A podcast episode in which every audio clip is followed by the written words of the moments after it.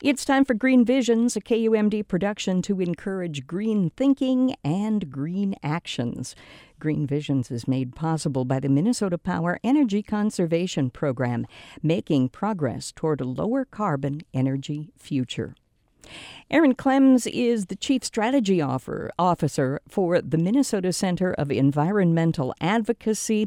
We talked to J.T. Haynes a little while back about the Supreme Court's decision on the Polymet permit to mine, and we're interested to find out where we're going in the uh, laborious uh, permitting process as it works its way through the system. Aaron, good morning, and thanks so much for being our guest. Thanks so much, Lisa. I'm glad to be on. So, what is the status of the Polymet proposal right now? Well, in our view, Polymet is a failed proposal. At this point, the four major permits that they need to operate and construct the mine, which would be the permit to mine, the air pollution permit, the water pollution permit, and a wetlands destruction permit, have all been either suspended, reversed, or returned to the agencies because they're inadequate. The courts and the agencies have found these permits to be insufficient and not meet the law, at this point, I think we have to start asking serious questions about whether this proposal has any possibility of ever coming to fruition, and certainly whether or not it could meet our laws and protect our water. And so, at, right at this point, I'd say that this proposal is pretty much a failure, and we have to think about what our what we should do instead, frankly, to bring economic development, sustainable economic development to northeastern Minnesota. All right, here is this morning's naive question of the day. Will will the court system ever get to a point where they say, "All right, enough, you're wasting our time"? Or well, is this does this just kind of go?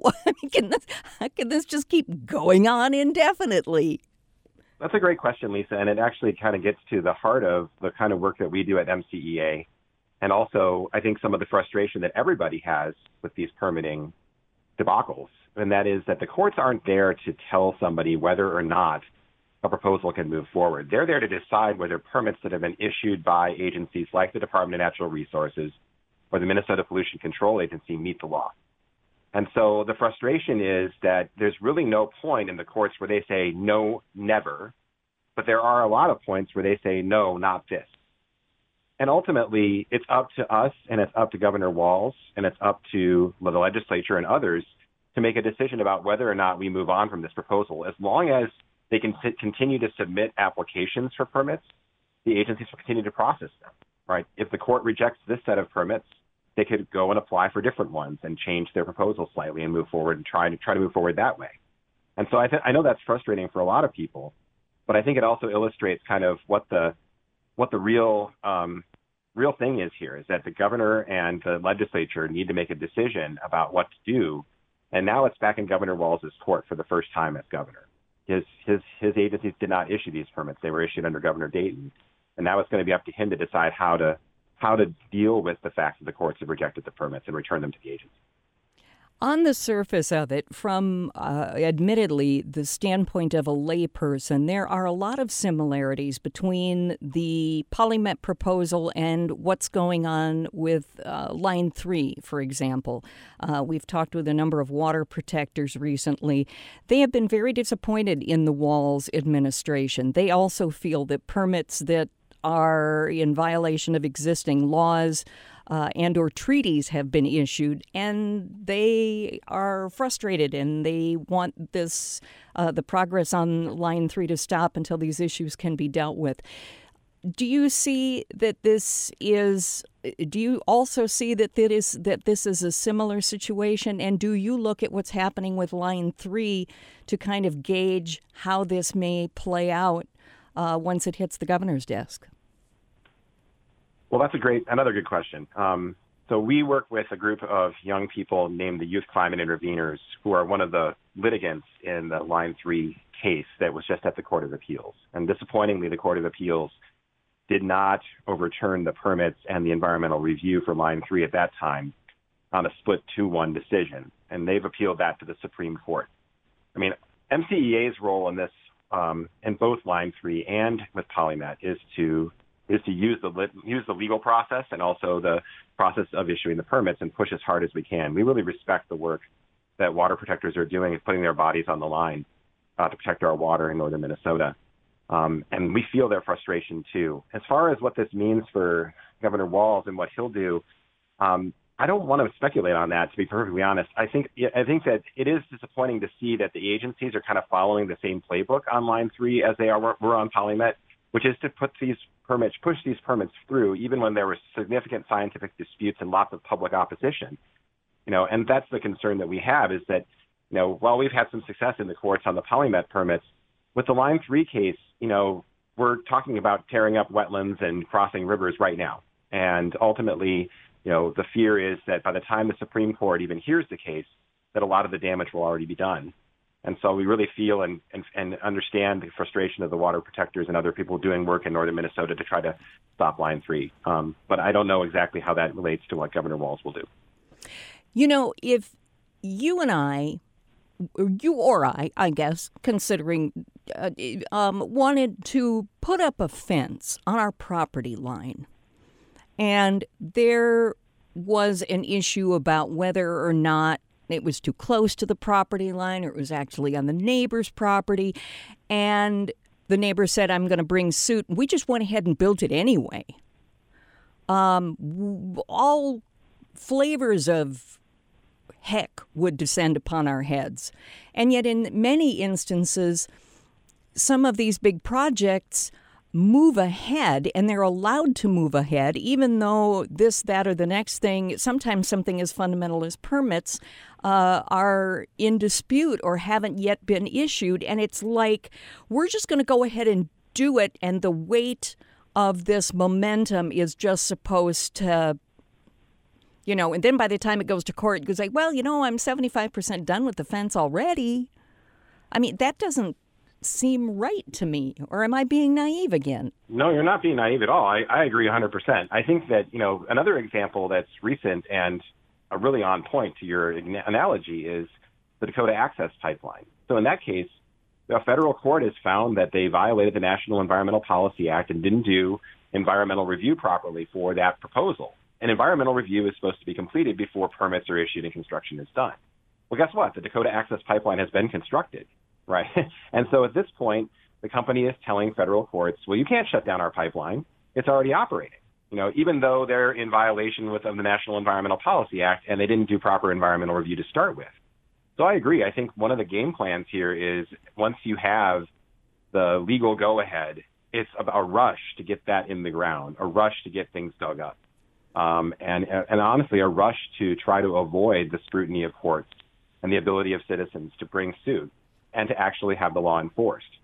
Um, and so it is very frustrating, and it, it was also something that you know I think your analogy is apt. That I think a lot of times the, the game plan for some of these companies is to push forward as quickly as possible and try to get as much damage done before anyone can stop them.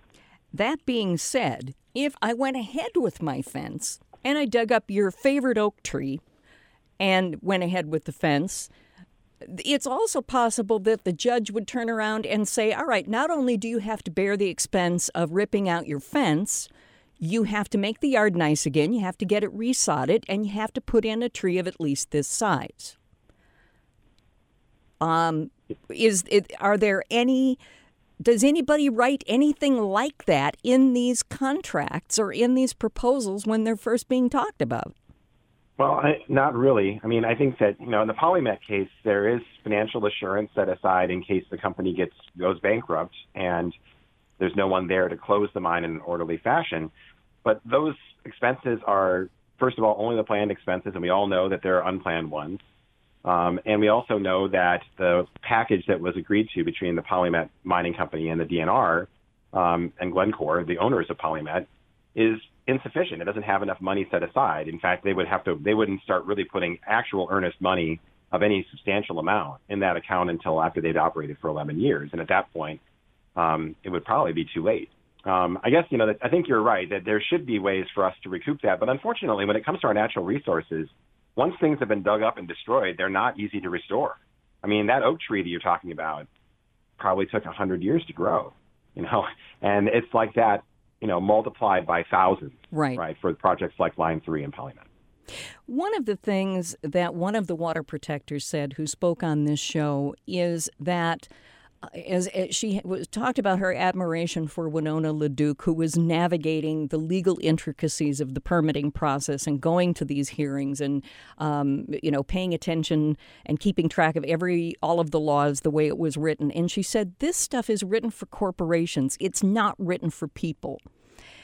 And I think her sense was that the process is ignoring the kinds of things that you've been talking about right here. They're ignoring the fact that you're not supposed to start until you've got permission. They're not ignoring the fact that people don't want you know that, that there is substantial public opposition. They're ignoring a lot of things. And I think her sense was that at some point this entire system needs to be overhauled. I don't know if uh, early Minnesotans could ever have envisioned large international corpora- corporations um, and and the kind of the the kind of behemoth that they are and the kind of money that they can bring to bear on things. Do you think that we need to take a step back and maybe renegotiate the way we deal with corporations, in particular where they involve our natural resources?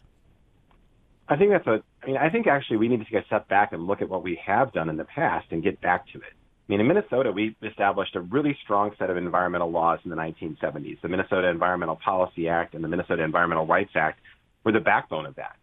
Um, you know, we had a citizens board at the Minnesota Pollution Control Agency that used to oversee the agency and was scientists and citizens that made sure that those permits that were issued by the MPCA met the law and met science.